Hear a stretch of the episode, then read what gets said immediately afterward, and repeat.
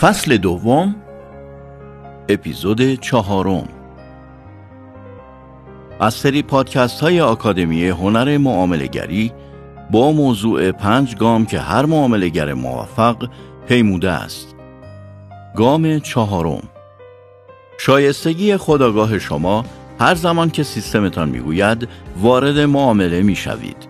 شما ضرر را به راحتی همانند زمانی که سود می کنید میپذیرید. می‌گذارید معاملات در سودتان به سوی هدف تعیین شده بروند و ریسکهایش را هم میپذیرید چرا که می‌دانید سیستمتان بیشتر سود می‌دهد تا ضرر و وقتی معامله در ضرر می رود شما به راحتی آن را می بندید. شما الان در نقطه هستید که در اکثر روزها سر به سر هستید. شما هفته هایی دارید که 100 دلار سود کردید و هفته هایی که 100 دلار ضرر کردید. به طور کلی سر به سر هستید و ضرر نکردید.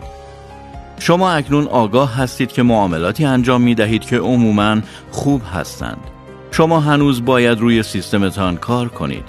ولی همینطور که ادامه می دهید شما شروع می کنید به اینکه به صورت ثابت بیشتر سود کنید تا ضرر. روز را با 20 دلار سود شروع می کنید. در ادامه 35 دلار ضرر می کنید و هیچ احساس ناراحتی از آن ندارید. چرا که می‌دانید دوباره این پول به شما برمیگردد. شما حالا شروع می کنید به پول درآوردن. هر هفته به صورت ثابت.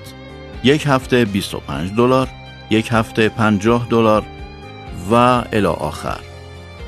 این مرحله حدود شش ماه طول می کشد.